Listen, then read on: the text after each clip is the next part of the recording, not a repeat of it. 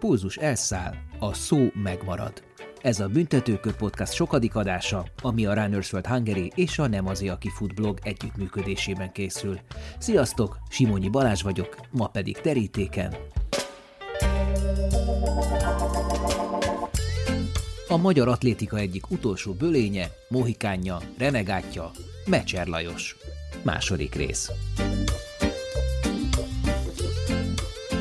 Mert így meg úgy, mert én az egómat, meg mit tudom én, játszom az eszem, és mondtam nekik, akkor ilyenkor el, elfogja az ember a dő, hát figyelj majd ide, jó, rendben van, nem, olimpián nem jó szerepeltem, de mondom, akkor fussál Európa csúcsot, vagy, vagy, vagy, vagy érj el tizen, mit tudom néhány magyar bajnokságon. Szóval akkor, akkor rád is föl lehet nézni, föl lehetne tisztelem az úszókat, mert le a kalappal, de van, van olyan, amik egy, másfél, két órát alig nyer csak két aranyérmet úszásba, olimpiai érmet. De próbáljon egy maratoni fotó megnyerni két aranyérmet egy olimpián. Nógrád megyének volt 17 atlétikai szakosztálya, ma már nincs kettő. Én csak meglepődtem, hogy ő vérrel írt levelet, meg minden. Hogy egy vérrel lesz? Hogy ért, hogy vérrel? Hát, ki megcsapolta magát a ért valamit. De ez ilyen, de, de kinek írta ezt a levelet? E, a, izébe, a Magyar Olimpiai Bizottságba küldte Mert a nagy versenyen próbált az ember helyezkedni, sumákolni egy kicsit. De akkor ki de, akart vezetni? Ki az a... Mindig volt vezető, hát ez mindig. Volt, aki irammenő volt, volt, aki... Hát a, a, a, kenyaiak, meg a, ezek, ezek, ezek irammenők voltak, ezek mindig mentek. Mindig, aha. Persze. Hát figyelj majd, hát én nem adhatok ezért fegyelmét a gyereknek, Hát mondom neki, én tanítsam meg arra, hogy nyalók a rágógumival, ne fussanak meg minden, mondom, köszönöm szépen, befejeztem ezt a dolgot. Az első részben egy szándékoltan hosszú bevezetőt mondtam Lajosváról, hiszen az életrajzot muszáj volt felvillantanom, ahhoz, hogy jobban értsétek, miről van szó az adásban. Itt ez most kimarad, ott folytatjuk, ahol múltkor abba hagytuk amikor 1963-ban egy versenyen futott Iharossal, meg uh, Sütő Józseffal, aki ugye a 64-es olimpián Tokióban ötödik, ötödik lett. Tehát azért elég nagy nevek voltak itt uh, uh, felsorakoztatva egy népstadion beli versenyen, 5000 méteren, és Lajosbán nyerte. Mögötte végzett Iharos, és utána Sütő. Ez egy nagy uh, rugást adott a karriernek? Hát persze, hát hogy, ne, ne, egy, hogy mondjam, egy, ez egy, egy, egy inspirált arra, hogy érdemes dolgozni, meg egy volt világsústartót az ember megver, az földobja az embert. Tehát szóval nyilván, hogy Iorosra tényleg úgy néztem föl, mint egy Istenre, még én, még én, még én tiszteltem meg minden. De a mai gyereket, csak egy példát mondjak, volt ez a szupermaratoni, szegény Pisti, még akkor nem kapott életjáradékot, ebédet hordott, Tatán élt, minden rózsavölgyi, Pisti, mi, mi újság, mondom, a lent ott Tatán. De azt mondom, voltál ezen a szupermaratonin, Bécs-Budapest maratoni futóverseny voltam. Képzeld azt, hogy kimentem, azt mondja, az éve, a stadionban, meg minden, és azt mondja, majd fölrögtek, szóval nem álltak velem, meg minden. Mondom, ne hülyeskedjünk, nem viccel, de azt mondja, de tudod, mikor fogok még egyszer oda menni. Szóval egyszerre ledöbbent az ember, hogy egy, egy olimpia harmadik helyezett egy hogy egyszerűen az emberi kapcsolatot is már ezelőtt 15-20 évvel, most meg teljesen, hát most hogy nem mondjam már, hát akkor már mit tudom én, leülnek, akkor ott már elbeszélgetnek egy rózsavölgyivel, hogy volt, mint volt, régmúlt, örülünk, hogy látunk téged. Mit gondol hogy aki most fut, vagy akinek a szem elé kerül ez az adás? Azt tudja, hogy kicsoda a Josbán? Idősebb generáció, azt, azt tudja. A mai fiatalság az nem tudja sajnos. Hát most mit érdekli, minek kell egy Pitagórász tételt, meg a szabadesés így, meg úgy számolni, minden agyon gyötörni, amikor eh, arra nem tanítjuk meg, hogy fiam valahol bemész, kopogjál, meg köszönjél.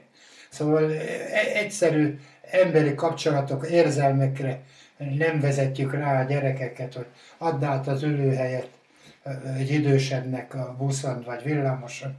Hát még, a... még egy dolgot akartam mondani, gyakorlatilag minden héten volt valami verseny, mondjuk tavasztól késő őszig. Hogy ezt a terhelést, ezt, ezt egyrészt hogy bírta Lajosban, másrészt, hogy ez, ez bevett szokás volt? Nem, nem hát volt sok? Nem, hát ez, ez úgy volt, hogy volt, amikor magyar bajnokságot is napi 40 kilométer futottam, mert tudtam, hogy megnyerem úgyis a magyar bajnokságot, de, de amikor eredetileg a nagy versenyre, arra pihentem. Szóval kevesebb edzés, mert az, mit meséltem, hogy az ember egy évben kétszer lehet formálva maximum. Jó, az 5000 meg a 10.000 az relatíve nem olyan hosszú, mint egy maraton, amiből csak Igen. kettőt fut mondjuk egy, egy világsztár futó Igen. tavasszal meg össze. Na de itt úgy tűnik nekem a, a versenylista alapján, hogy minden héten nagyon hát jó, hát, kemény versenyeken hát, vett részt. Hát, most az, hogy például volt, volt egy, volt egy, mit tudom én, Szegeden egy futóverseny, félig nemzetközi, hát ezt úgy is tudtam, hogy megnyerem, Szóval de arra, arra nem készült az ember, hogy effektív, no most én mint pihenek, és, és, és tényleg fit legyek, meg minden. Szóval arra, arra munkából azt úgy is meg tudtam nyerni. Szóval, Amikor odaállt egy versenyhez, akkor tudta körülbelül, hogy hol fog végezni? Volt olyan, hogy mondjuk, mondjuk a mit tudom, az EB-n odaállt, és akkor így, hát volt egy kis stressz a gyomrában, mert ő is jobb, meg ő is jobb, ő már nem annyira jobb, és tehát be, lehet ezt, be lehetett ezt lőni, hogy hova tartozik a mezőnybe, hát, vagy ez Lutri volt? De, hát, hogy mondjam, be lehetett mérni nagyjából, mert, mert csak az elvével kapcsolatban Rellens volt az esélyes, ugye, és úgy gondoltam, de én lehet, hogy ha talán minden erőmmel ott 8000-nél robbantok, vagy megyek, megpróbálok egy még annyi erőt szerezni, hogy, hogy, hogy na, ne érjenek utól ez a háza. Lehet, hogy lehetett volna benne valami, de ott a Röll az, azt tudtam, hogy az akkora versenyző tőlem jobb, ő megverhet.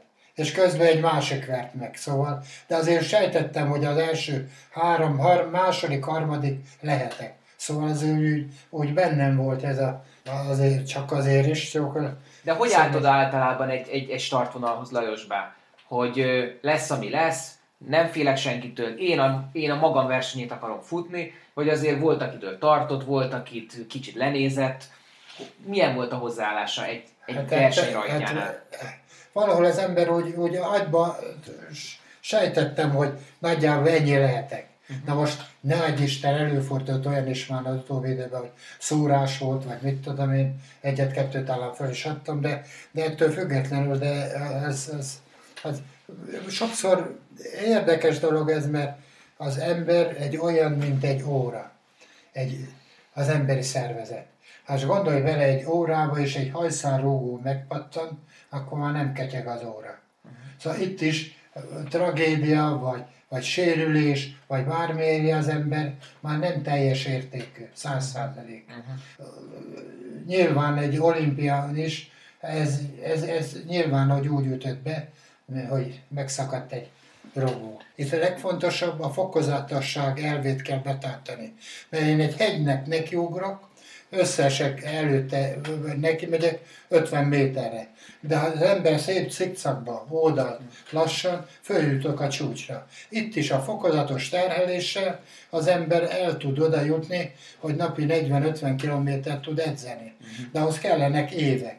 Meg kell edződni a szervezetnek, ugye a belső zsigerek, a szív. Nekem volt, mikor nyugalmi állapotban 36-ot vert a púzosok. A Ron Clarknak 35-öt a világsústartónak. Mert annyira megerősödött a belső zsiger a szív a munkától, mint a Belspert legénynek, ugye, hogy pakolja a szenet, ott is a kar megerősödik. Amikor azt mondta, hogy akár úgy is elment egy, egy 5000 méteres versenyre, hogy előző nap 40 kilométert futott, vagy akár aznap edzésen, mert tudta, hogy is megnyeri. Az edzéseken mire gondolt a napi 20-30-40 kilométeres adagjai közben? Tehát, hogy minden nap ezt csinálni évtizeden át, ez nem volt unalmas, ez a rutin, ez a monotonitás. Mivel szórakoztatta magát? Na most az a, az a helyzet, hogy én ezt mindig magyarázom, meg elmondom embereknek, hogy figyelj ide, az emberi szervezet ez olyan, kezelni kell. Az az ember, aki egy nap egyszer nem izzad meg, az nem is érezheti jó magát. Maga az izzadság által, ez a, ez a örömmámor egy kicsit Na jó, által, de hát azért ez több évtizedben. Igen, na jó, hát- de ez, ez, ez valahol berögződik az emberi szervezetbe, és úgy, úgy igényesebbé, hogy mondjam, úgy vágyik erre, mint arra, hogy reggel 7-8 között reggelizek, vagy ebédelek, szóval úgy, hogy ez, ez, ezt meg kellett építeni, ezt érvényesíteni kellett agyba, hogy már pedig ezt kamatoztatni, ezt így fogod tudni, így leszel valaki, így fognak mások elismerni, szóval ez... Na jó, de a kérdés arra irányult, hogy hogy, hogy teltek a percek, az órák a mindennapi 20-30-40 kilométeres edzések alatt. Egyszerűen nem gondolt semmire, ki tudta kapcsolni a, a gondolatait, vagy, vagy nem volt egy, egy, egy ilyen taposó malom minden nap? Mész az úton, mondjuk mész a szomszédba, akkor szétnézel, meglátod ezt a izét, a kutyát, rádugat, akkor az emberek rád köszönnek ott futás közben, úgy eltereli a figyelmet. Uh-huh. Szóval valahol, valahol ezek úgy, úgy kiegészítik, mint az, hogy munkahelyre bemegy az a bájár, az a bányász, hogy most veri a csákány, de köszöntötte a haverja, hogy az, mondja neki, hogy figyelj de tegnap jó berúgtam, most segítsél már rajtam, hogy meglegyen az a két csille szén, hogy megpakoljuk a teljesítményt. Szóval valahol ez egy ilyen, ez egy ilyen dolog, hogy ez maga a mozgás, a legfontosabb az, az élet maga a mozgás, mozgás maga az élet. Amikor végezte ezt a rengeteg edzést Lajosba, az többnyire betonon csinálta, vagy azért az ösvényeken is futott sokat? Hogy készült föl például a mezei bajnokságokra? most én, egy ősz rohangál az erdőbe, uh-huh. eltörik a lábát, a sziklák között, meg minden, nem. Majd mindig azt mondtam a, a Gyulának, a barátomnak is, Bánkúton volt az a turista út, reggelente általában 16 kilométer, ottan futattunk, azon a turista úton, ilyen sziklás rész, ilyen turista út volt, és ott futottam, mert azt mondtam, hogy a sérülése, az, hogy a boka edző, azáltal is edződik, hogy rálépsz egy kőre, azt, hogy mondjam, magyarul de utálom, amikor a betonon futtatják az embereket, a gyerekeket, mert rugalmatlan, töri az izmot, egészségtelen. Hát azért mondom, az állatvilág se betonon fut. De arányaiban mennyit futott betonon, ösvényen, pályán? Hát, így, így, igyekeztem minél kevesebbet futni betonon. Mert télen is a hó volt, uh-huh. akkor a szélén mit volt hó, de akkor muszáj volt az embernek, de, de akkor is a, az erdőben, turista úton futottam, uh-huh. csak amikor erősebb résztám volt, akkor futottam az országúton, a betonon. Uh-huh. Szóval kerültem mert, Volt mert, órája? Nézte az időt? Vagy hát érzésre néztem, a karóráról néztem. Uh-huh. A időt, vagy hány uh-huh. kilométer minden, szóval. A mezei bajnokságokra visszatérve, 11-szer nyerte meg Lajos Bá. Ebből aztán hétszer zsinórban, vagy hogy volt pontosan? Igen, hétszer igen zsinórban. kiment a bokán. Gyenge volt a mezőny, vagy, vagy egyszerűen egyed uralkodott ezen a számon, még akkor is, amikor már félig meddig visszavonult. Mi volt a titka? Az volt, hogy mondjam, télen még volt annyira elkerül, hogy föl tudtam készülni, hogy a téli időszakban kilométerbe valamennyire, hogy még rendületből meg tudjam nyerni a mezeit az utolsó. Átadom a szót a kiváló maratonistának, Szekeres Ferencnek, aki már volt a Büntetőkör podcast vendége. Beszéljen ő Mecser Lajosról. Lajos az egy óriási, óriási egyéniség, nem, 5-10 ezeren ő sokkal jobb volt, szóval nem, nem, nem volt nem, nem volt probléma, hogy ő, ő megvert engem. Nyilván a pályafutása vége felé versenyeztünk mi már együtt, és akkor ő már átállt a hosszú távra, maratonira, ahol viszont mind, mindig megvertem őt, tehát nem sokat versenyzett, akkor már csak ilyen csapatér indult el, meg egyebek, egy kis anyagit kapott az ózdiaktól, vagy nem tudom, hol versenyzett már a végén. Egy hihetetlen nagy munkabírású ember, ösztönszerűen csinálta a dolgot. Volt neki ugyan edzőre, a híres Laci bácsi, de azt csak úgy elolvasta, aztán összefogott a Tóth Gyulával és ketten kiötlötték, hogy miket csináljanak.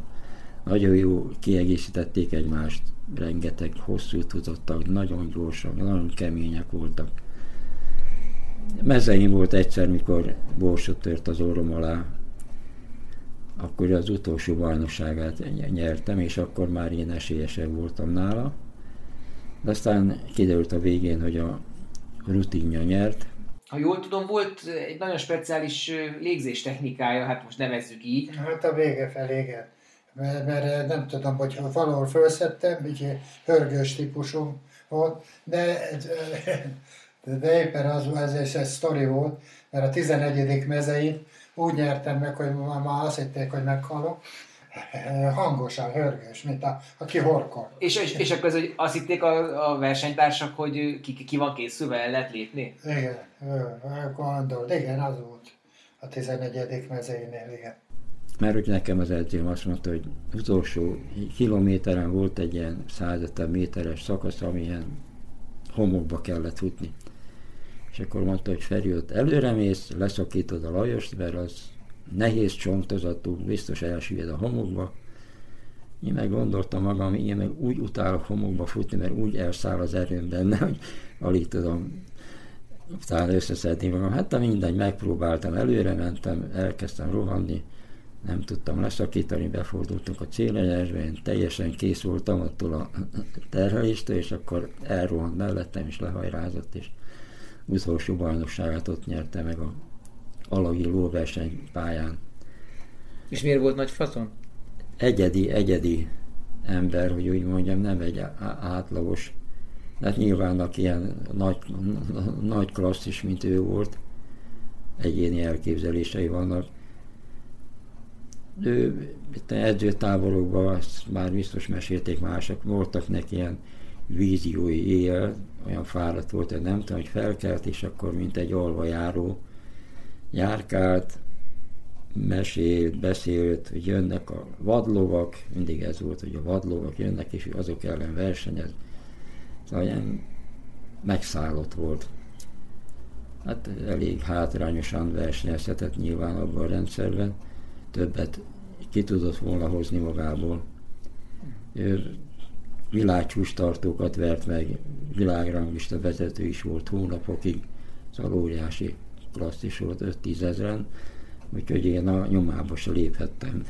Annyira becsültek, anyagilag is, mint érdekes dolog, hogy volt 3300 forint fizetésem. Az, az, az, az mit jelent, hogy helyezzük már el, hogy fogalmam sincs, hogy az, az akkoriban az mit körülbelül, jelentett? Körülbelül azt jelentette. Mennyit érne ma?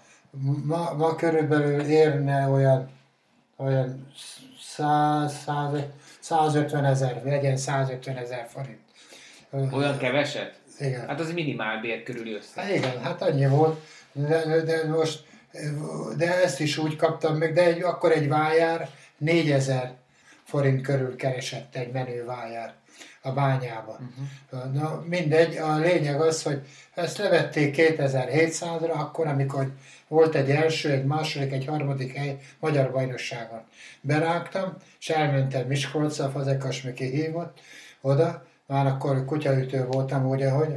Ez Most a 70-es évekről beszélünk, tehát itt hagyta hosszú évek után a Anya Egyesületét az SBT Igen, cím, igen, igen, igen, 70, 70-be, és akkor átmentem a DVTK-hoz, hát ugye fiatalokat morogtak, mi de vényöreg, mi a fenének jött ide, így meg úgy, hát most mit csináljak, kénytelen voltam, akkor nyertem a 11. országos mezei bajnokságot, Na de őket mit zavart? Tehát versenybe kell győzni őket. Mit zavart az, hogy ott valajos? Na jó, nem, mert szóval ilyen doruzsalás volt, ilyen szöveg, álltam meg, ugye, ezért meg, meg, meg hallottam is félfülben.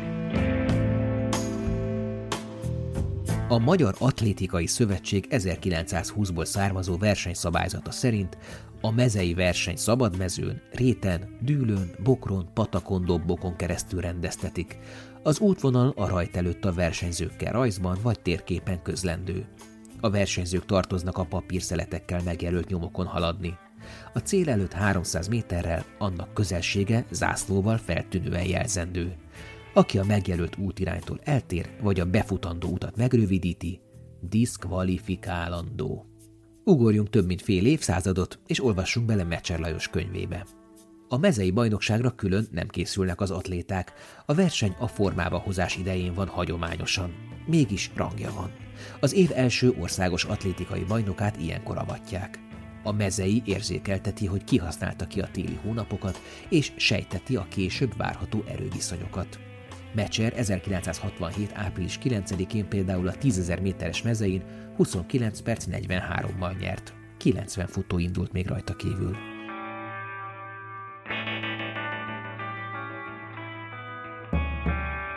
Miért nem váltott előbb, hogyha sokkal jobb fizetést kaphatott? Hát ha, miért, nem, miért, miért nem ment Budapestre? Hát ott biztos Na egy, jó, egy hát jó, jó most- most kaphatott volna fizetést. Szeg, szegény Zsivoszki Gyula mondta annak idején, hogy azt mondja, gyere fel a Dózsához, azt mondja, hát, hát elintézem mindent. És a süket fejemmel nem, én hű maradok a Sargótarjához, Szojka is itt kezdte, aranycsapat játékos van, én is maradok a városat. Csak azt nem tudtam, hogy ilyen megbecsülést kapok, tudod? Szóval nem, nem kaptam meg, nem az, hogy sokat akartam én, csak az, hogy elköltsi, elköltsi még úgy, ahogy, de hát szóval Anyagilag anyagilag nem, nem. dupláját kapta volna Pesten? Persze, hát ugyanúgy, mint izé, DV, hát elmentem a DVTK-hoz, és 5000 forint fölött kaptam, de ugyanúgy nem jártam be dolgozni, pedig már kutya voltam, itt meg már 2700 volt. Amikor bementem az itteni bányaigazgatóhoz, a Zsufa bácsihoz, és akkor mondtam neki, hogy élő halottat temetünk el. Hát mondom, megyei pontnak, a olimpiai pontnak egyharmadát egyedül én hozom, Nógrád megyének. Hát mondom, nem igaz. Hát talán gondolkodott, mondta, hogy mi- mégis nem menjek át, mondom, már nem, már elég érkeztem oda, elmegyek, mondom, kész. Kész, Szóval úgyhogy ilyen érdekes ez, szóval. Egyébként erre mondta a Zsivócki annak idején, hogy, hogy akkoriban ők rosszul fizetett profik voltak, ma pedig jól fizetett amatőrök teszik ki a, a sportállások nagy részét. Igen, eh, igen. Most akkor kicsit még beszéljünk akkor a nemzetközi viszonylatban is a pénzről, ez mindig érdekes téma szokott lenni. Me- Mennyit kapott egy, egy, egy EB szereplésért? Mondjuk, mondjuk az EB második helyért, amit itt a Népstadionban futott, azért, azért milyen bónuszt kapott? 5000 forintot kaptam érte. Az egy, egy havi fizetés, egy ilyen bő egy. Ugye annak idején, nyilván egy olimpiánál ez természetes, hogy rengeteg sportvezető utazik a csapattal. De hogyha csak Lajos Bák kiment mittől Londonban futni, vagy Kármánstadtba, akkor is mindig a nyakára ültettek egy sportvezetőt, aki, hát mondjuk ki igazából nem sokat csinált, nem nagyon intézkedett. Ő.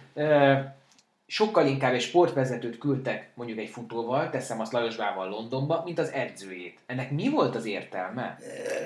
nem, nem, is, nem is a sportvezetőt, hanem félig az is, meg politikai, mert ugye nehezen lehetett utazni abban az időben a külföldre, és akkor ilyen, mit tudom, pártitkárok, meg, meg ilyesmik voltak jobban, ugye egy kicsit kimentek a fotballmeccsre, de közben ebben a üzemben én voltam a pártitkár, akkor menjék és sportolókkal, legyen egy jutalom. Szóval valahol még ez, ez akkor így működött uh-huh. abban az időben, úgyhogy De az edző, edzők, edzők nem nagyon mentek. Hát mentek, de, de, de az kev, kevésbé.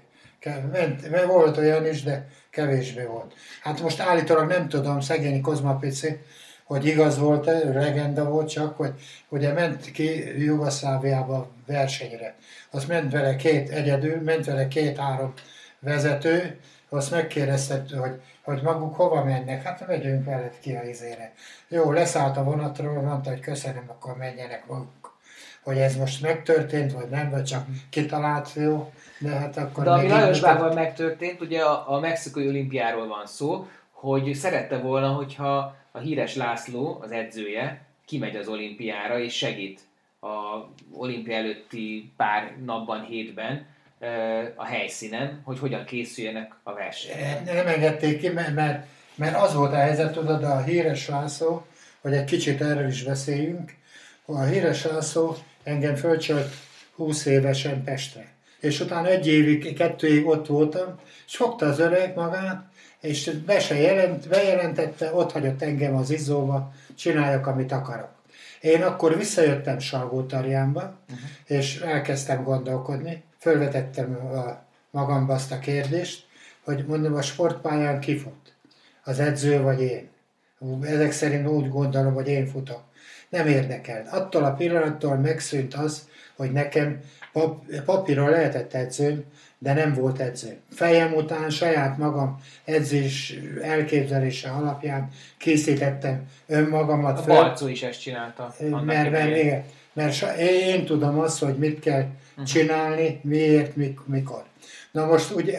És csak papíron volt akkor az Papír, edzője. Persze, papíron volt, igen. Uh-huh. Hát, mert utána is föl kellett kérnem a Szabó Mikit, amikor már a kutyaütő voltam magyarul mondva, a MASZ részéről, hogy legyen ilyen megbízott edzőm, mert akkor az így működött a rendszer. Mhm. Hát akkor ez volt a divat. Én, vil- én világéletemben önálló voltam.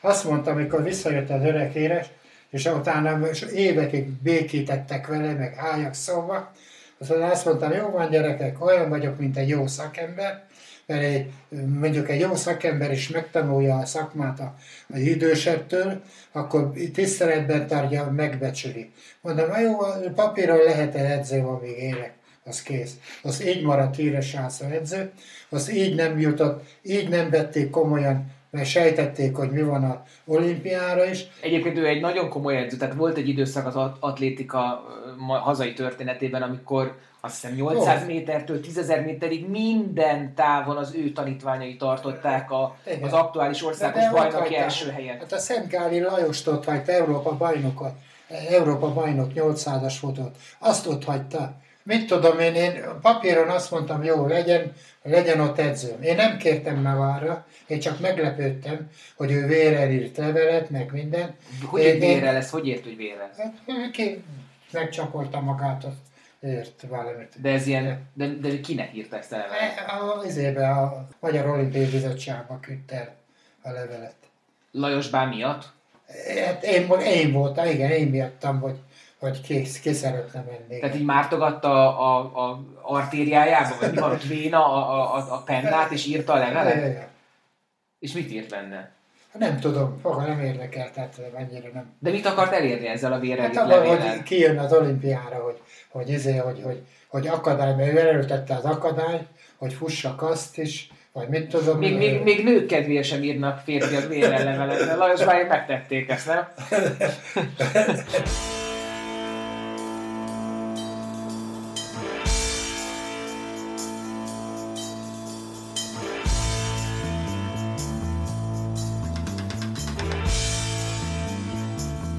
Ott tartunk, hogy nem megy a mexikói olimpia, megházasodik, és elkezd egy házat építeni itt Salgótarján külső részén, ugye? Igen. Úgy, hogy mindemellett ugyanúgy végzi az edzéseket. Végeztem igen edzéseket. Hát ilyen magyar szinten még sportoltam. Lötyögésnek hívta, de, de egyszerűen akkor már fejben eldöntötte Lajosba, hogy ott hagyja az atlétikát, a profi De, de atlétikát? én akkor már fölmértem, hogy fölmértem azt, hogy mivel innen is kapott az ember pofon, én is elkoptam, mert 8 évig nagyon hajtottam, hogy már azt a szintet nem fogom tudni elérni, uh-huh. amit azelőtt elértem. Egy-egy kisebb bizi szerencsével, ilyen kisebb nemzetközi verseny nyerhetek, ez, ez már úgy nem, nem elégített ki. Uh-huh. Szóval ez, ez erre már most minek? Akkor az ember fordultam egy kicsit saját erőmből az anyagi felé, mert ezt felépítem, ez az enyém. Szóval ilyesmi. Értem. Ez, És akkor építi a házat, és akkor jön el ez az ominózus 1969-es október, megjelent a cikk, mert a cikk úgy, egy, hogy mondjam, egy szó, egy mondat megváltoztatja a mondat értelmét. Persze. Egy hangsúly. Ezt nem írta le, hogy mi miatt sértődünk meg, szóval csak ami, ami neki, neki kedvezett, tetszett, A kádárizmus alapvicce volt, hogy az értelmiség előtt két út áll. Az egyik az alkoholizmus, a másik járhatatlan. A frappáns meghatározás ellenére volt még egy harmadik út is, harmadik utas a halál, mégpedig a kollaboráció. Mecser és társai előtt is ilyen utak álltak. Együttműködni, és akkor mehet külföldre is, vagy nem együttműködni, és akkor ellehetetlenül. Az alkoholizmus pedig jött valamelyikkel, lásd iharos hogy egy kicsit Petőfit parafrazeáljak futás kapcsán. Ha majd a jognak asztalánál mind egyaránt foglal helyet, akkor majd talán. Mecser Lajost a következő mondataiért kezdték el vegzálni, amit a magyar ifjúságnak nyilatkozott. Én ezeknek nem futok. Sajnálják tőlem a külföldi utakat. Megmutattam nekik, hogy akkor kapok oldalszúrást, amikor akarok.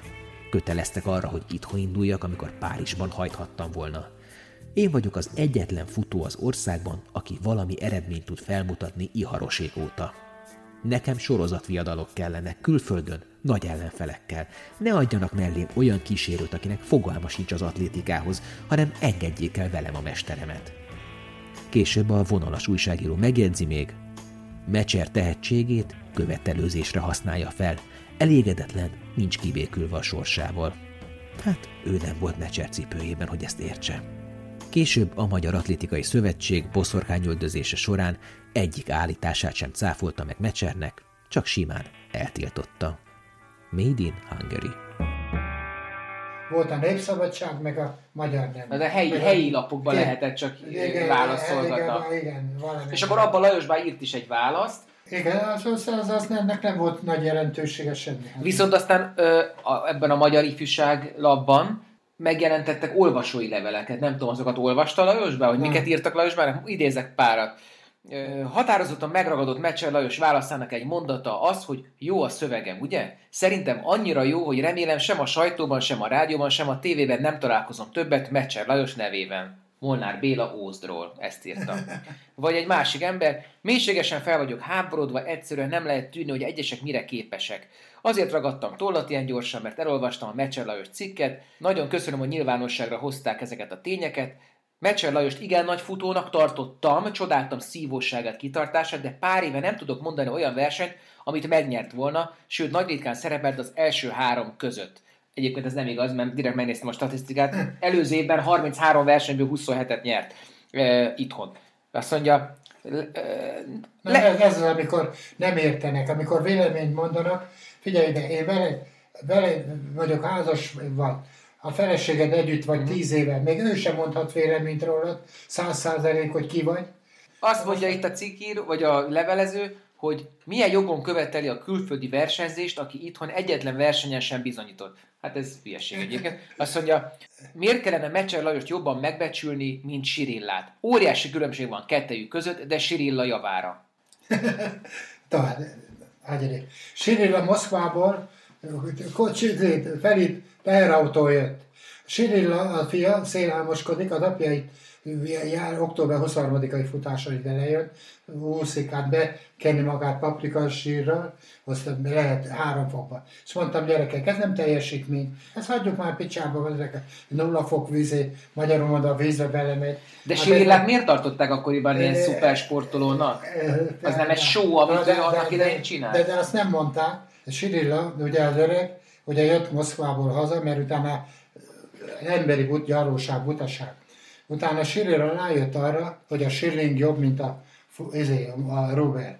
És ki akart futni Bécsbe. De ki is futott, csak... Nem, nem, azt, azt mondták az asztrákok, hát azt mondja, ha maga olyan jó futó, akkor miért nem indul el olimpián? Hoppá. Na, szóval... Csak a hallgatóknak mondom, hogy arról van szó, hogy elmondom a 67-ben hallgató- a Sirilla ugye a nem tudom, kommunizmus 50. születésnapjára, vagy alkalmából, igen, Születésnapjára ki akart igen, menni. ki is futott Budapestre, Moszkvába Igen. két Nem, hónap nem alatt. Futott, futott, imitam ott az kész. Ez olyan, mint a fia. Itt van, lejön október 23-ai futás, volt olyan év, hogy lejött a gyerek, azt majdnem többet futottam én, ezelőtt öt évvel, mint ő, mert kitalálta, hogy beteg, meg mit tudom én, és a falvakban összeszedte ilyen zászlókat, fölizéltük. Jó, reklámozza a sportot, oké, de semmi, hogy hívják, közben. Nem, játszotta az eszét a Sirilla, azt mondom neki, figyelj majd, de akkor elmagyarázok neked valamit. Apád a vasasba sportolt, sütő idejében, még annak idején a 60-as években, mondom, kiárt edzése. Én tudom, mondom, apáddal, mondom, 10 forintért megetettük, a nagy pénz akkor, megetettünk vele egy egeret nyersen, meg egy ezért hagyjuk már, mondom, tedd már magad helyre, mondom, engem, tartsd meg a tiszteletet. Egy flegmáskodott itt velem, hülye gyerek nem tudta, hogy ki vagyok, hát ugye utánoztam, már se tudta, hogy mit csináljon. Na, de leírta a könyvet, de az is össze-vissza a könyv, az egyszer megkérdezték tőle az öreg sérülától, mert egy Pesten, ilyen kocsmába bementek, és ott volt már részegen. És akkor mondták a testnő tanár, mesélte nekem. Szóval bementem a gyerekekkel, mindent, megláttam az öreget, mondom, mit csinálsz, Gyuri? Azt mondja, hát rólad beszélek az iskolában, milyen értékes izé, hogy hiány futottál minden. a tudod, azt mondja Piáson, azért iszom, mert erről is könyvet akarok írni, hogy, hogy részegen mit tud az ember. Na ez volt sérül. Egyébként, ez írt, azért... egyébként írt könyvet, az a című, hogy a legnagyobb hazugság, és az alkoholizmusról szól, de ő végig tagadta, hogy ő valaha hívott volna egy kortöt, és Hát nem, dehogy nem hívott. És nem, úgy, de nem az a baj, hát ez nem teljesítmény. Hát az, az idő, amit mondtam, az idő, a centiméter, a méter, amit összemérnek, az a sport teljesítmény. Hát mi köze, amit a góllal mérnek ezt? azt mondja, és e- erre reagáljon Lajos be, hogy én ezeknek nem futok. Ez, ez, ez a mondata kinek szólt, minek szólt az, hogy én ezeknek nem futok? Ez, ez úgy kellene nézni, hogy én, amit kértem, mert én azt kértem, uh-huh. hogy magyar bajnokságon, a válogatott viadalon kívül én döntsem el, hogy hova megyek futni, mit akarok már, mert, mert nekem hiába hívtak meg Athénba versenyre, 35 fok melegbe vezetővel, nekem oda kellett menni, nem, mit tudom én, Európa csúcskísérletre Stockholmba. És ezért Egyáltalán nem egyeztették a versenyzővel, nem, Nem, nem ezt, hogy nem, ne haragudjanak, nem, nem, szeretnék oda menni. Ezt küldték, és menni. Nem, központilag a Magyar Atlétikai Szövetségben nem lehetett. Ezt nem tudtam De elérni. nemet sem lehetett mondani, hogy nem megyek. De, de, hát azt... Vagy azt mondani, hogy bocsi, sérült vagyok, vagy bármire, nem lehet Hát hivatkozni. de örökké sumákoljon az ember. Ez őrli az embert lelkileg. Hát nem, én nem arra készültem. Hát akkor én mire fölfussak napi 50-60 kilométert, hogyha nekem bűnből oda kell mennem. Amit nem, nem én határozom meg, hogy most én erre a versenyre megyek. Mert nekem ez érdekel. A Zürichbe, ahol lehetett időeredményt futni. Szóval itt, itt ez, ez, ezek a, ezek a, ez, ez, ez, ezt nem kaptam meg. És erre föl azt mondtam, hogy akkor oké. Okay. És ebből az kezdődött el. Itt egyébként több dolog verte el biztosítékot. Tehát egyrészt azt mondta Lajos Bá ebben a ominózus interjúban, hogy ö, Iharosék óta ő az első extra klasszis, mármint hogy Lajos Bá, belerúgott a atlétikai szövetségbe ezekkel a dolgokkal, hogy ugye ne, nem viszik oda, ahova szeretné, nem az edzőit viszik ki, hanem a párbizalmi embert, és hogy végig olyan flagma stílusban beszélt. Ezt kifogásolták, és ebből lett egy nagy ügy, egy eltiltás. Erről sokat cikkezett a Népszabadság, a Nemzeti Sport, akkor még Népsport volt. Ez egy, ez egy, ez egy ügy volt, tehát erről, erről arról is adtak hírt, hogy volt egy elsőfokú döntés, aztán arról is, hogy fellebezett. Igen, egy évre eltiltottak, igen. Igen. Egy évre. amikor bement és fellebezett, akkor, akkor mit mondott, hogy elismerem a hibámat? Hát vagy, a német Imre volt az olimpiai bajnok stadionigazgató, Miklósnak az apja, uh-huh. bementem meg minden, az öreg ott habzott a szája, meg ez, meg az. Akkor elmondtam neki, hogy nekem ez volt, az, nekem így kezeltetett minden, mondom, én nem értek egyet, aztán ott hagytam, az kész, aztán maradt mindenre. Nem, nem érdekel. Tehát az öreget se érdekelte. Hát hagyjuk már szóval. Azért merte ezeket a flagman nyilatkozatokat adni. Azért mert így beszélni a, az Atlétikai Szövetség, nem tudom én, fegyelmi bizottságával Lajos Bá, mert már igazából nem volt annyira fontos a sport. Tehát, hogy nem volt annyira fontos az, hogy, hogy fusson, tehát, hogy megengedhette magának akár azt is, hogy eltiltsák. Nem, én, én, én az a típusú vagyok, ami szívemen a számon.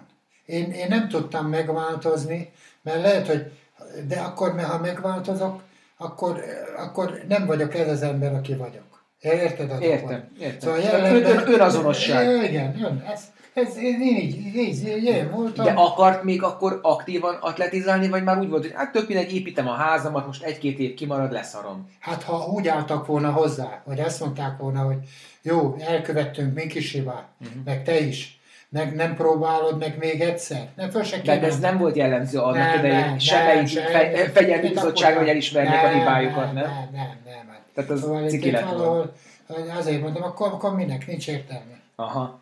És ahhoz mit szólt, hogy még a, még a híres László is, tehát a egykori, vagy hát ilyen kutyamacska edzője, ugye mert hol vele volt, hol nem, még ő is írt egy, egy ledorongoló, ledorongoló levelet, tehát hogy kvázi ö, Mecser, Igen, Mecser hogy- forró fejű fejébe száll a, a dicsőség, Igen. ö, sajnálja, büszke volt rá, de hát most már nem vállalja a felelősséget. Ez, ez egy kikényszerített levél volt, vagy ő tényleg így gondolta?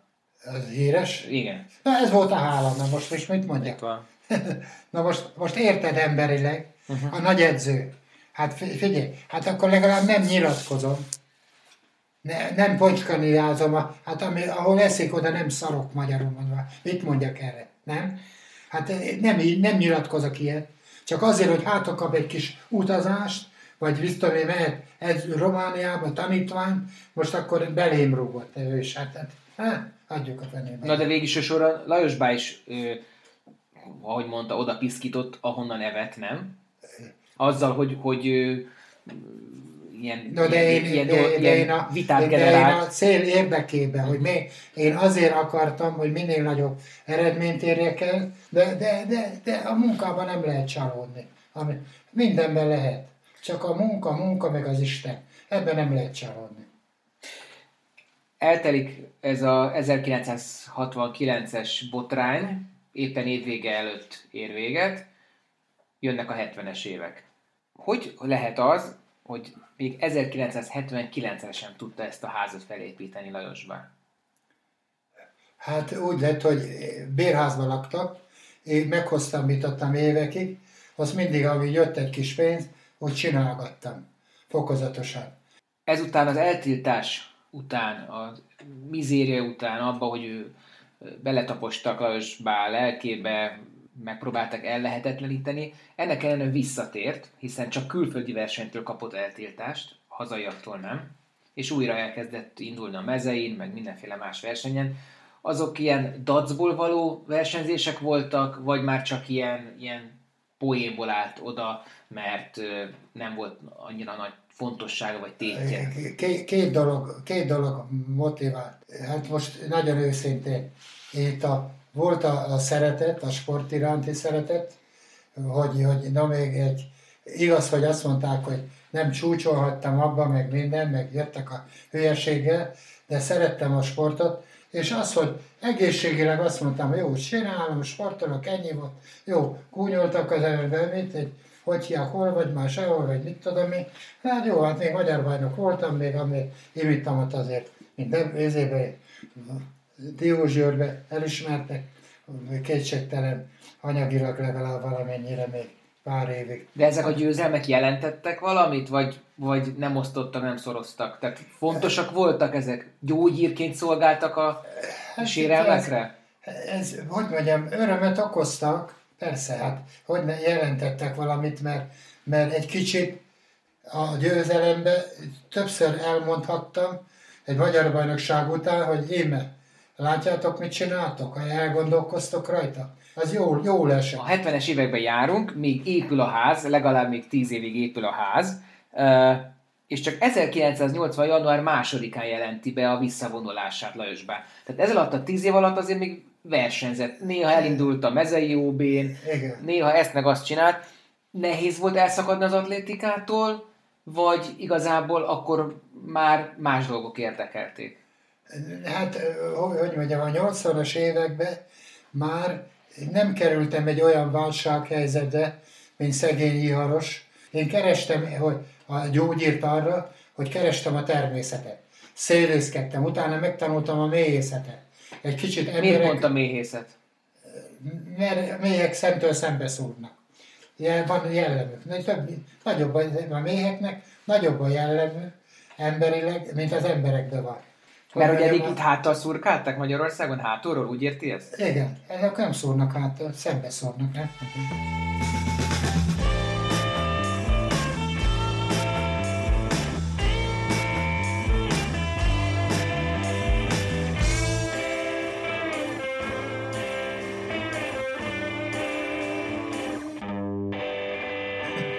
Egyébként, egyébként az, hogy ö, a 70-es évektől már csak itt itthon versenyezgetett hébe-hóba, emiatt van az, hogy például a könyvében, a, ahol az eredményeit közli Lajos be, ott 69-nél véget ér az eredmények közlése, tehát mint hogyha utána levő eredményt nem tartaná olyan fontosnak, ezért van? Igen, azért.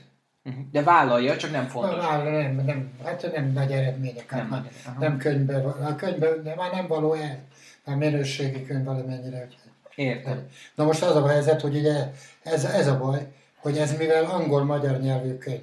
Egyszerűen a Magyar Atlétikai Szövetség nem mert megvenni egy darab könyvet se, már minek, úgyhogy ott hogy jönnek külföldről, vagy valami osztogatni. Hát szóval azért mondom, hogy ez nevetséges dolog. Szóval ilyen, ilyen dolgokkal az ember Hát, szóval jobban nem is beszélünk, de... Az nagyon szimpatikus, hogy az első kiadásnak a hátodalán az van írva, hogy ennek a könyvnek az eladására 98 forint lenne, de őre bízzuk, hogy csekke mennyit fizet érte. A könyv teljes bevételét Mecsel Lajos a fiatal atléták támogatására fordítja. Na. És ez, tudod, mi volt a röhely ebbe? Na. Ezért, mikor megjelent, én fölvállaltam, hogy elmegyek életjáradékot kiajtani, mert ilyen, hogy például a, a, mm, a, a, faházitól kezdve minden beszélgetünk, azt mondja, mi oda, azt menj a nyugdíjak mondja Fázenek, azt mondja, 48 ezer világbajnok harmadik helyezett. Zsíros kenyérrel, még játszott gyerekekkel, meg papucs És akkor én hajtottam ezt a dolgot, hogy életjáradékot, világbajnokos elvések, nem sok, egy 20-30 ezer forintot kapjunk. És? És fölmentem a parlamentbe, akár hiszed, akár nem, ebben angol-magyar nyelvű könyvben volt az a fajta, vagy 360 képviselő volt akkor, 200 valamennyit szétosztogattam, mikor mentem ott a parlamentbe, Zokman Tamás jött, ezért, a sakkás gyerek, izraeli gyerek, és mondtam neki, hogy mondom neki, hát én vagyok, én Krisztusi Győr, magyar csústártó, azt ismerek én téged, azt élő legenda vagy, mondja nekem. Mondom, legközelebb mentem föl, mondom, akkor légy szíves, vegyél már egy pár könyvet, meg vigyétek már be a parlamentbe. Hát nem sok ez a 3-400 millió forint. Mm. Mondom, egy Tóth Gyula kapna 20 ezer forintot, annak is 70 ezer vagy 80 ezer a nyugdíja, kapna még 20 ezer vagy 30 ezer életjáradékot. Jó, jó, ezért Képzeld el, hogy egyik se. Lajos, mert nem menj már e- ebbe ennyire bele, mert, mert még annyi minden lenne, Igen. hogy, hogy Na, jó, még ott tartottuk a 70-es évek, tehát versenyezgetett még hébe-hóba a 70-es Igen. években, de emellett már állást is vállalt, tehát nem az volt, hogy sportállás a DVTK-nál, hanem... Vízóra olvasó, vízműnél. De volt testnevelés tanár is, nem? Nem voltam. Egy évig voltam edző. Csak utána abba hagytam, ilyen társvizé, gyerekekkel, csak amikor... Hol, az, hol volt edző? Itt voltam, általános iskolánál. És miért hagyta abba? Azért hagytam abba, mert mikor volt egy megtörtént dolog volt, lányommal barátnők is voltak, mindegy, futottam velük, és kivittem őket, így a tatárára, úgy a szép helyre, minden, gimnasztikát gyakoroltunk minden, és akkor mondtam, nyalókkal rágó volt a szájukban, és mondtam neki, gyerekek, kiköpitek, mondom, ilyen nincsen, mondom, itt edzésen ez. Kiköpték, mondom, ha nem mondtam, másodszor is megtörtént. Mondom, jelentkeztek osztályfőnöként a testnő tanárotoknál. Bejöttem ide, Szabó meg van most is tanít, Attila, mondja nekem azt, hogy jó kézilabdás edző. Azt mondja nekem, hát figyelj majd, hát én nem adhatok ezért fegyelmit a gyereknek, Hát mondom neki, én tanítsam meg arra, hogy nyalók a rágógumival, ne fussanak meg minden, mondom, köszönöm szépen, befejeztem ezt a dolgot. De most akkor rájöttem arra, hogy, hogy hiába, én nem arra születtem, hogy valahol fiam bemész, kopogjál, meg köszönjél, meg ne fussál rágóval, uh-huh. meg minden. Én nem, nem, nem ezt a képesítésem van nekem, hogy e, ezt, ezt csináljam. Úgyhogy ezt is gyorsan, egy év után rájöttem, hogy semmi értelme, mert, mert itt úgyse tud az ember. Hát ami romlik, tovább romlik, hát sajnos ez van. És akkor kellett más állást találni? Nem, hát utána hát jó kellett, mert az neki is ugye vattacukros volt, az ő nevén sumákoltam, cukroztam, imitam ott, Szóval a Felics ki kellett egészíteni egy kis hát vattacukor Na de az, az nem abszurd Lajos bár, hogy iskola előtt árul vattacukrot, tehát az iskola előtt, ahol, amit ott hagyott, mert a gyerekek olyanok voltak, amilyenek, és nem, nem ebbe látta a, a perspektívát Lajos bár, és aztán a mezei országos bajnokságon árulja a vattacukrot. Hát ez, hogyha, hogyha mondta, hogy, hogy mit mondtak annak idején, amikor leigazolt egy klubhoz, hogy na mit keres itt ez az öreg, és jól megvert őket a versenyeken, akkor nem érezte óriási presztízs veszteségnek azt, hogy elmegy vattacukrot árulni oda, ahol 11-szer nyert? Ne, ne, ne, nem éreztem, mert, mert azt mondtam, azt mondtam magamba, hogy én a munkába, amit hittel vallok mindig, a munkába, a munkába nem csalódom meg az Istenbe, ugye? Nem csalódom ebbe. De volt a cukrot árulni? De, de, de, de, akkor az volt. Hát a lehetőség volt a 8 óra munka mellett, mert a vízműnél 8 órát uh-huh. voltam állásban. Milyen, milyen állást vállaljak még a 8 óra mellett? Szórakoztató volt, gyerekek között voltak helyel közel néha jó bevétel is volt, aztán csinálgattam. Hát, Hány évig árult vatt a cukrot? hát egy 8-10 évig árultam. És emellett még milyen munkákat végzett? méhészkedni is később szőlő, tokajba az nem ment már az se, azt vettem úgy komolyabban. Évi olyan 6-8 hektó volt, azt magamnak meg hát elfogyat, elosztogattam, meg üttem. Most is vannak méhei? Tavaly szüntettem meg, mert belejött a betegség, de szerencsémre. De már nem is látok rendesen, mert kapok vakságit, 25 ezer forintot. Egyik szemem az ütődött, nem csak a fejem, szemem is. De ez, ennek mi köze a méhészethez? Fél, fél látással nem lehet méhészkedni? Ne, nem lehet nehézkedni, mert, mert az anyánál ugye vannak a peték, a sejtek. A méh királynőről beszél? Mi királynőt, amit hol, azt Igen. a tű nagyságú petét ö, helyeznek el a sejtbe, oda, mint a izébe, a, és a, azt már nem látom tisztán. Nagyon kell figyelni, meg, meg kapárgatni, szóval már pepecsókkal, szóval... Miért az- volt be a méhészet, az, egyszerűen be- beleszeretett? Vagy, vagy a méz az jó, jó, jó hozott a konyhára? Vagy miért választotta a méhészetet? Ö, Hozott is, mert nem tagadnám, izé, helyel közel egy kicsit hozott, pótolta, magyarom oda pótolta. A, azt mondják, hogy a méhésznek van a legtöbb be nem jelentett alkalmazottja, 10 millió. De ő után az nem fizet TB-t, ugye? Persze.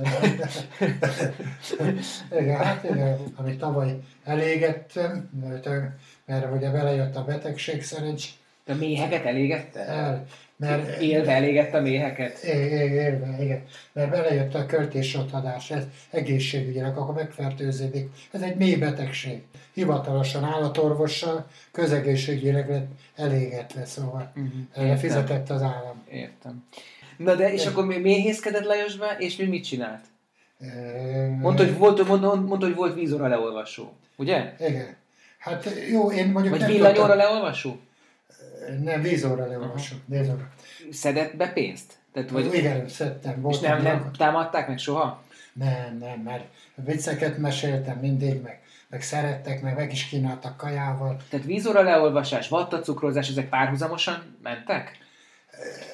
Igen, ment párhuzamosan, igen. Utána később a méhészkedés. Aztán még volt ruhatáros is, ha jól tudom. Igen, az is volt, amit itt, a, itt volt, a, ott jöttél a vendéglőnek, ez az étterem, ott voltam, hogy rohatárs, kósék, meg ezek jártak ide.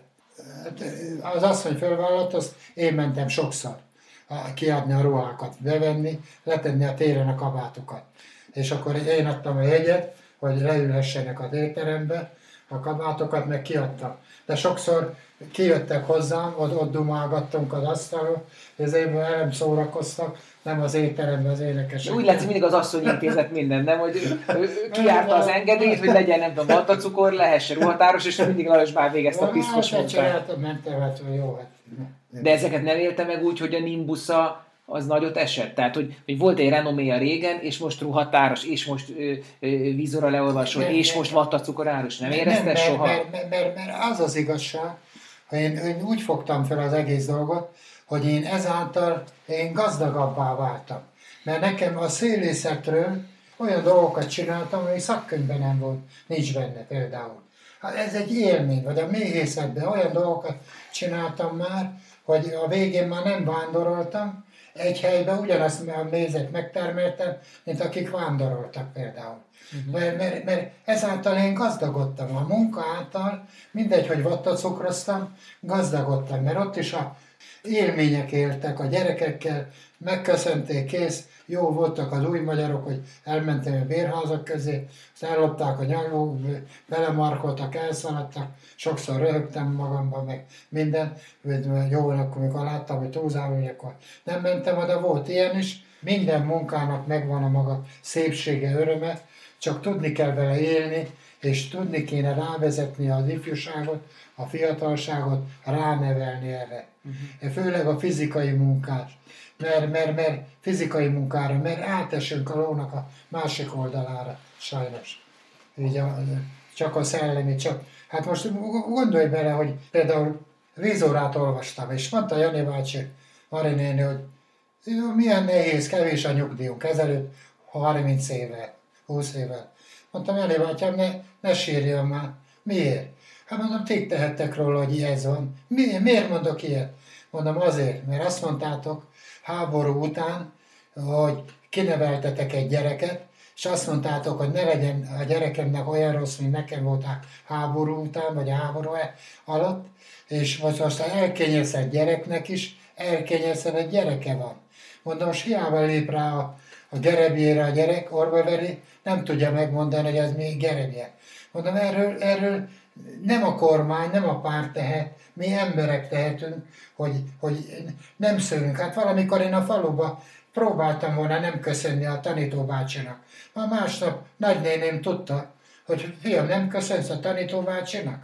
Hát hogy képzeled el? Hát most meg föllökik a tanító. De nem kellett volna inkább az atlétikával foglalkozni, hogy a, a tudását átadni, tehetségeket nevelni, vagy nem adtak teret Lajos Bának? Hát, de, de, de olyan, olyan helyen hogy lehet atlétikát csinálni? Szóval egyszerűen nevetséges dolog. Hát most, hát mit mondjak erre? Hát ebbe a közegben hogy lehetne volna én, hogy itt, itt valamit csinálja? Hát de... Hát, hát, a, Hát az, az lehet, hogy az atlétikát nem, nem, nem, nem tudta megváltani Lajosbá, de mi vezetett oda, hogy 2002-ben még választáson is induljon? Ja, Tehát a politika mert... által akarta megváltani itt a, a, a tarjáni közeget? Az, az volt a helyzet, hogy mivel apám kertész volt minden, hát mondom, jó, akkor belépek, vagy belépünk. Hova? A, a kisgazdába. Hát úgy beléptem, én tag voltam. Indultam itt reform kisgazdába, itt helyi. De a reform kisgazda nem a független kisgazda. De függetlenben voltam előtte, mi utána reformba is, mert abból átmentem reformba. Mert Na, és me- megnéztem, hogy milyen eredménnyel végzett le, és bár 154 szavazatot kapott, 0,13 százalék. De persze, semmi nem íze volt. Hát, De tudja, hogy ki következett a, a, volt a választási névsor, hogy az országos névsor, hogy tudja, ki következett a neve után Lajos A Megyesi. Így, így, így jött ki az ABC sorrendben. Tudom, Mecser Lajos, Megyesi Péter. Hát, Közel volt a tűzhöz. Itt egyébként Augusztus Pétert ismeri te? Itt helyből. Ő is fut egyébként. Hát futkározik minden. Érdekes gyereket. Mikor itt volt, mert képviselő volt meg minden, próbáltam itt hűteni az agyát, meg itt csinálni valamit. Ez úgy nem nagyon érdekelte, úgy nem. De jó szívvel emlékszik Lajos Vára. Átadom a szót Gusztos Péternek, akit a Suhany Alapítvány fejeként ismerhettek, és aki Salgó Tarjániként gyerekkorától kezdve szembesült a Mecser mítosszal. Salgótarjányi Besztercel lakótelepen nőttem föl, és ilyen 9-10 évesen kerültem a Salgótarjáni tájfutók közé e, először, és ugyan a Mecser Lajos nem tájfutó volt, de azért mint helyi ismert futónak volt egy, hát volt egy ilyen legendje ott a futás környékén mozgolódó emberek körül, tehát ott hallottam először, hogy így beszélnek róla, illetve azon a lakótelepen, ahol én felnőttem, ott ő rendszeresen felbukkant a, a vattacukorárusként, és egy ilyen jel, megjegyezhető jelenség volt, és hát az apám, aki nagy rajongója volt a magyar középtáv, meg hosszú táv futásnak, ő mondta nekem talán először, hogy az a vattacukorárus az egy nagyon komoly magyar futó. Salgótarján egy ilyen fura szerkezetű város, mert tudod, hogy egy ilyen 20 km hosszú észak-déli fekvésű völgyben fekszik, és a, az oldalirányú kiterjedései azok nem olyan rettenetesen nagyok, tehát egy ilyen hosszúkás, egy utcás falura épült rá ez a kisváros, aztán lett belőle egy nagy iparváros a szocializmusban, de hogy vannak benne távolságok ahhoz képest, hogy egy hogy egy nem túl nagy város Magyarországon. Néha így összefutottunk. Érdekes módon én egyébként legtöbbet tulajdonképpen még így politikusként beszéltem vele, tehát mi vicces módon voltunk egymás riválisai egy országgyűlési választáson. Most megnéztem én a eredményeket a választás.hu-n 2002-ben. Szerinted ő hány szavazatot kapott? Nem emlékszem pontosan, de arra tippelnék, hogy, hogy, hogy az sem kizárt, hogy kevesebbet, mint a hány kopogtató cédulát az elinduláshoz kellett összegyűjteni. Jaj, ja, 154 szavazat. Igen, 700, 750 cédula kellett az elinduláshoz, akkor az akkori rendszer szerint, és valami ilyesmire tippeltem volna, hogy, Aha. hogy ennyi szavazat sem volt, igen. Te... Hát, hozzáteszem, hogy a, ha jól emlékszem, a független párt színeiben indult a rendkívüli módon balos Salgótarjánban, tehát eleve nem volt egy nagyon kecsegtető induló pozíciója. Mhm. De hát innen szép nyerni, nem? Ugye a Surano pályán. Igen. És politikusként mit beszéltél vele? SBTC ügyek, vagy futás, vagy hát, mi? Ez, ez is nagyon érdekes, mert hogy politikusként a futásról beszélgettünk, tehát a Lajos bácsinak volt, van ez a könyve, a kiért, miért fut a hosszú távfutó, és azt valamikor akkor tájt jelentette meg. A legkomolyabb beszélgetésünk az vicces módon az egyszer egy olyan beszélgetés volt, amikor a, az SDS irodára, és egyszer ott megjelent a Mecser Lajos a, a könyvével, bekopogtatott, és ott mondta mindenkinek, hogy ezt meg lehet venni. Én vásároltam ebből a könyvből, és akkor beszélgettünk talán a leghosszabban a, a, a futásról, de a Mecser Lajosnak annyira a futás volt a mindenem. Most ebbe, gondoljunk ebbe bele egy picit, hogy, hogy gondold el, hogy képviselőjelölt vagy, és egy konkurens pártnak az irodájába bemész árusítani a könyvedet egy választási kampány idején. Hát ezt a legtöbb ember azért nem, nem, nem csinálná meg büszkeségből, vagy, vagy azért, mert a, a, a politikai szembenállás az egy fontosabb dolog számára, Lajos bácsi szerintem a futásnál jobban soha nem érdekelte semmit, tehát ő ezeket a dolgokat úgy tette félre, mint hogyha ott se lettek volna, és úgy beszélgetett velem pár héttel egy választás előtt a könyvéről csillogó szemmel, meg a futásról, mint hogyha nem egymás ellen indulnánk egy választáson. Nyilván egyikünknek se volt esélye nyerni, tehát ez sokat segített ebben a dologban, de azért, a, azért a, az értékrendjét, meg hogy számára mi, mi volt mondjuk a dolgoknak a fontossági sorrendje azt jól jelzi, hogy nem nagyon csinált ebből ügyet. Tehát azt gondolom, hogy egy, egy ilyen sportoló, az közkincs. Sajnos azt gondolom, hogy még a, a futótársadalomban sem ismerik annyira, annyian, mint, mint amennyire és amennyien kellene, hogy ismerjék a, a, az eredményei meg a teljesítmény alapján. És én azt a sztorit szoktam mindenkinek elmesélni, hogy alapvetően ugye középtávfutó volt, leginkább 5 és 10 ezer méteren, és néhányszor gondolom valamilyen megfontolásból odaállították őt maratont futni,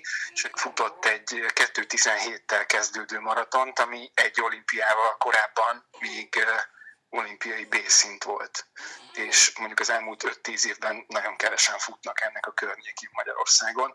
1972-ben csinálta ezt, mindenféle maratoni felkészülés, meg tapasztalat, meg, meg rutin nélkül, ami hát azért szerintem elég sokat elmond a képességeiről. Ilyen képességű ember egy, egy normális közegben, jó időben meg kellene, hogy tudjon vidáman élni a tehetségéből. Tehát lehet, hogyha egy pár évtizeddel később születik, akkor ő egy ünnepelt versenysportoló, aki nem csak ünnepelt versenysportoló a korában, hanem támogatói vannak, meg, meg, meg, meg hosszú távú megélhetést tud felépíteni a sport sikereiből. Megpróbálkozott a politikával, méhészettel, szőlészettel, mindenben. hogy átértem, úgyhogy. És uh, mikor futott utoljára? Hát ilyen, ilyen izéket mindig futok, ilyen 200 métert, hármat. Mikor volt az a pont, amikor azt mondta, hogy oké, okay, most már többet nem tudok futni, mert hát, fáj, ez fáj. Van már ennek, vagy 10-15 évvel ezelőtt volt régen. Nem, már régen. És miért kellett abba hagyni? Hát ja, úgy magamnak futottam, meg futkároztam én sokáig. Kiszoktam menni busszal Salgóbányára, egy 700 méter magas, mert más a klíma, oxigén, 500 méter fölött és akkor kimegyek oda, ott sétálok egy órát, és akkor bejövök, és akkor délután tévé, lefekszem, és, és ez, a, ez, ez a mostani életritmus. Én minden reggel egy fél órát tornászom, ugyanúgy hozzátartozik az életemhez, mint hogy rej, alszom, vagy eszem, vagy a menyecskéket simogatom, úgyhogy nem, ez kell. Mindig a munkát, meg az Isten vallom, ezért azt szoktam mondogatni, hogy ültess egy fát, építs egy házat, írj egy könyvet, és akkor nem éltél hiába, mert akkor értéket tudsz magad mögé, mögött hagyni.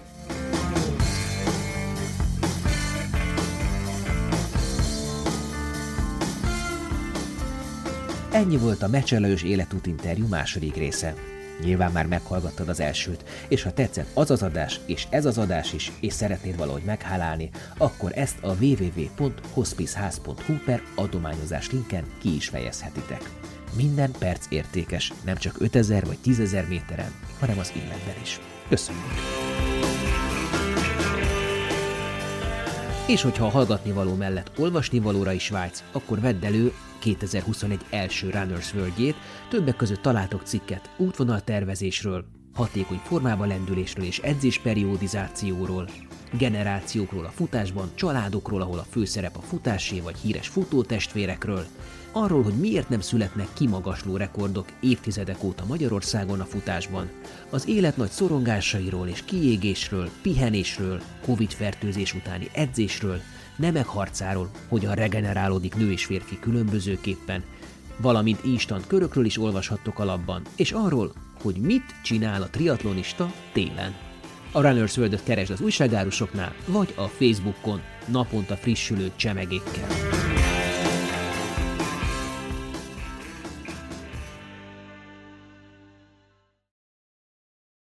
A műsor a Béton partnere.